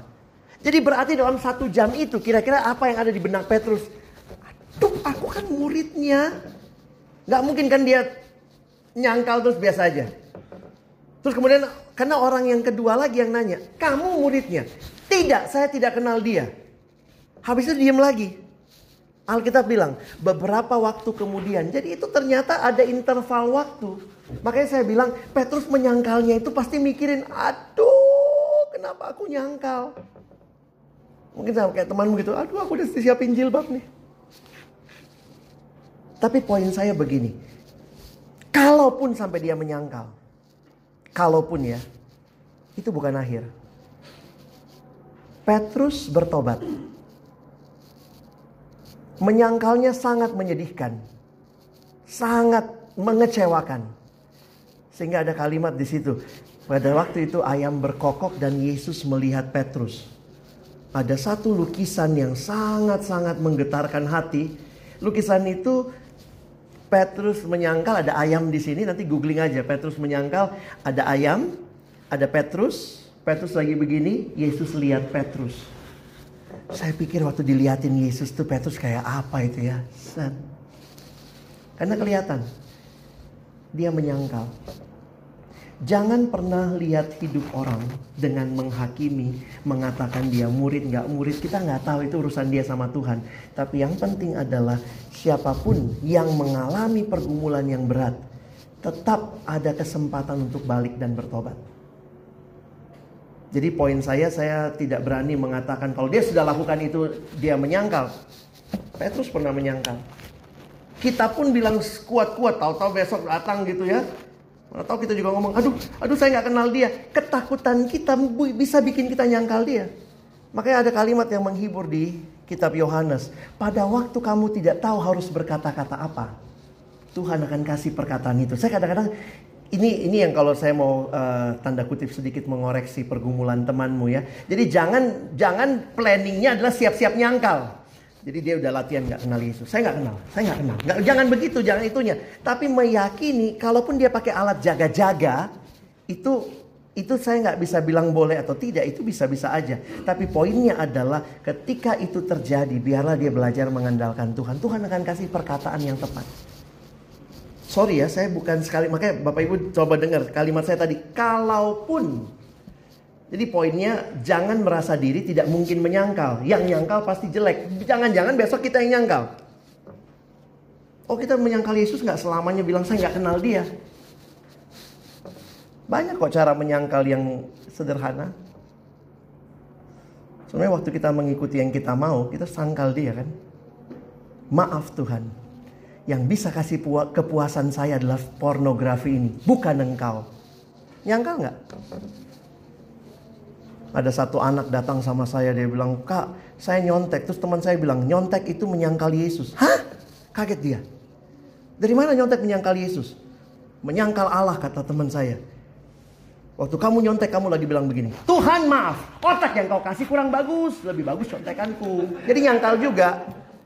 Jadi makanya kalau kita mau bilang menyangkal, jangan terlalu sok lah. Kita juga nyangkal kok tiap hari. Tapi Tuhan selalu bilang, kembali. Aku mengasihimu. Memang ada yang nyangkalnya langsung, saya tidak kenal Yesus. Tapi dalam hidup mungkin kita menyangkalnya berkali-kali. Maaf Tuhan, yang lebih memuaskan saya film Korea, drama Korea daripada engkau. Saat teduh baca dua ayat, ngantuk, drama Korea, satu malam, mata melek. Apa yang kita sangkal? Main game online, bisa lupa waktu. Baca Alkitab, selalu cek sudah berapa jam saya baca. Istri saya suka Korea, Bapak Ibu ya. Jadi saya ya saya bilang ya kok nonton boleh dong. Ya nggak boleh kalau sampai kecanduan. Masalahnya kalau sampai melek terus begitu ya. Saya bilang kalau nonton Korea kadang dia ketawa. Ntar, nangis. Gue takut gitu. Gue gila nanti lama-lama ya. Terus saya tanya gitu sama adik-adik yang saya layani. Kapan terakhir kali baca Alkitab kamu tertawa? Kamu nangis? Emosimu kebawa waktu baca. Itu Tuhan terima kasih sayang sekali sama aku. Waktu lihat drama Korea bisa begitu luar biasa. Sebenarnya jangan-jangan kita sedang menyangkal Tuhan. Sorry Tuhan, yang lebih menghibur tuh Korea, bukan firmanmu. Ya kira-kira itu ya. Baik Bapak Ibu, uh, mau tanya? Silakan Bahan, masih boleh. Tadi kan pada bahas tentang radikal. Iya. Maksudnya kalau radikal kan kalau di zaman zaman milenial ya, itu kan kayak dianggap selalu konteksnya negatif kan. Iya. Berarti justru gereja-gereja itu mereka justru bukan bilang jangan radikal sih, tapi maksudnya uh, pada kalau radikal itu konteksnya maksudnya radikal di sini tuh konteksnya tuh dalam bangsa.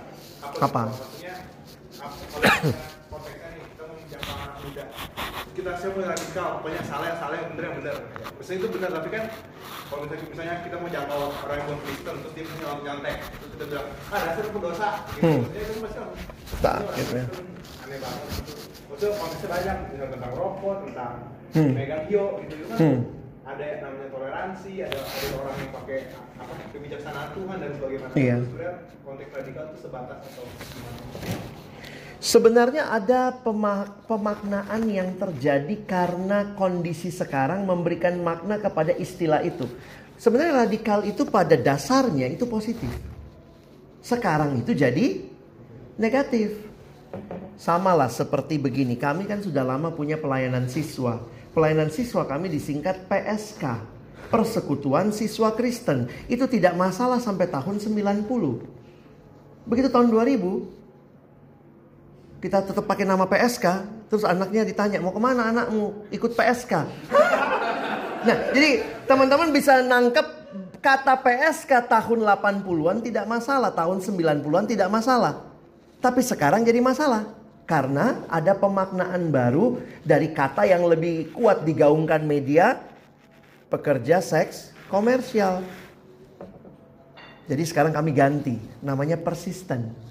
Persekutuan siswa Kristen. Karena kalau PSK kan minta izin, mak mau ke mana? Mau ke PSK. Hah? Ini ketua PSK-nya, mah. itu germonya itu berarti. Nah, kata radikal pada awalnya tidak ada masalah dengan itu, tapi karena konteks di kita, radikal itu sebenarnya dari bahasa Latin radix. Artinya apa? Akar. Itu artinya akar. Jadi sesuatu yang radikal itu yang sangat mengakar, punya dasar yang kokoh. Nah, radikal itu harus. Radikal dalam prinsip itu penting. Lenturnya pada cara. Jadi kita tahu nyontek itu nggak benar. Tapi waktu kita lihat orang nyontek, nah ini saya saya perhatikan nih. Kalau radikal yang sekarang diperkenalkan, kalau kita beda konsep, kamu kubunuh. Itu radikalnya. Tapi Alkitab, nanti kapan-kapan lah bahas ya, ada ayat yang menunjukkan sangat jelas. Waktu Yesus bilang, jangan kayak begitu. Tapi waktu dia bilang jangan kayak begitu, jangan nyontek. Tapi dia deketin tukang conteknya itu. Dia kasihi luar biasa supaya balik.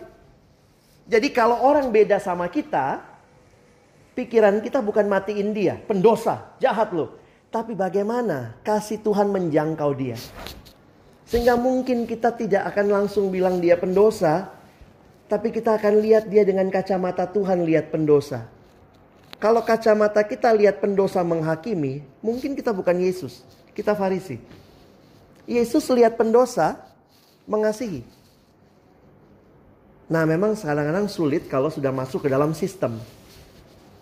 Tiba-tiba ada pengurus yang nggak mau datang lagi, kadang-kadang mesti lihatnya pakai apa? Mau nggak mau mesti keluarin keputusan tegas misalnya. Nah ini yang kadang-kadang dalam gereja antara ketegasan sama kelenturan. Karena ada organisasi, ada aturan main, itu nggak gampang. Tapi saya pikir untuk menjangkau anak muda harus radikal. Maksudnya kita punya konsep. Tapi kita punya tangan yang sangat lebar terbuka menjangkau mereka untuk datang sama Tuhan. Makanya saya senang dengan metode EE. EE ya, Evangelism Explosion. Jangan salah baca ya, ada yang bilang metode EE. Terus ada lagi, eh mau training EE. Hah? EE aja di training. Padahal itu natural Bapak Ibu ya. Di bagian awal training EE, dia menyuruh kita membuat kesaksian, lalu dia pakai satu ilustrasi begini. Ilustrasinya adalah tidak bisa kita memaksa kuda minum air dengan cara menarik kepalanya suruh minum air. Jadi kalau ada kuda nih, ayo minum air, minum. Kita suruh begini. Kita pasti ditendang kuda. Apa yang harus dilakukan? Kasih tablet garam. Saya nggak tahu juga dibeli di mana ya. Tapi bilangnya kasih tablet garam. Kasih garam di sekitar bibirnya kuda. Pada waktu dia kehausan, karena bibirnya kering, nanti dia akan minum sendiri. Nah prinsip itu dipakai untuk penginjilan EE di bagian awal. Di bagian awal kita disuruh bikin kesaksian. Siapa kamu sebelum terima Yesus? Kapan kamu terima Yesus? Bagaimana hidupmu sekarang? Nah, kenapa dia selalu tanya, siapa kamu sebelum terima Yesus? Jangan-jangan sebelum terima Yesus kita juga tukang nyontek. Iya kan? Jadi kalau ketemu yang nyontek, jangan begini. Kita suka melihat orang yang nyontek dari posisi kita sekarang. Saya sudah nggak nyontek. Kamu dosa masih nyontek. Enggak. Mesti bilangnya gini. Eh, lu nyontek ya? Iya nih, aduh kepepet banget tadi, nggak ada lagi. Terus kita ngomongnya apa? Sama, gue juga dulu kayak gitu. Mempersamakan dulu nih, kasih tablet garam. Baru ngomongnya, tapi satu waktu saya, nah kita nggak usah bilang saya ikut KKR atau apa. Saya ketemu satu koko, koko itu jelasin kepada gua dan sejak hari itu gua punya hidup tidak mau nyontek lagi. Biarkan tablet garamnya bekerja. Ih, dia ketemu satu koko, sejak itu dia nggak mau nyontek lagi. Wow. Nanti kasih kasih jeda waktu terus nanya, Uh, boleh nggak saya cerita? Kenapa saya bisa berubah begitu? Waktu dia bilang, iya, iya ceritain, ceritain. Karena kan udah ada tablet garamnya nih. Baru kita bersaksi, kita ceritain. Nah kadang-kadang kita boro-boro baru lihat aja kita udah langsung pakai posisi kita sekarang. Kita nggak tahu kita juga dulu sama kayak dia. Nah itu yang kadang-kadang membuat kita sulit untuk bersaksi karena kita tidak belajar bersaksi. Saya pikir nanti masalah cara itu penting dipelajari. Baik Bapak Ibu sekalian terima kasih. Saya harap ini bukan cuma seminar, tapi ini kerinduan kita sama-sama ya gereja ini akan menjadi orang-orang yang jadi murid yang terus memuridkan. Dengan demikian kita membangun kerajaan Allah. Mari kita tutup dalam doa. Bapa di dalam surga, terima kasih banyak buat semua pemahaman yang kami terima. Biarlah apa yang sudah kami terima malam hari ini terus menolong kami boleh hidup di dalam kasih dan kemurahan-Mu sebagai murid-murid Kristus yang sejati. Sekali lagi terima kasih. Berkati waktu kami mempersiapkan diri untuk ibadah besok. Biarlah di hari perhentianmu kami boleh datang di dalam sukacita memuji, memuliakanmu. Tolong seminar ini bukan selesai dengan kami pulang, tapi terus kerinduan untuk membangun diri jadi murid Kristus. Kami bersyukur menutup pertemuan kami dalam nama Yesus kami berdoa. Amin.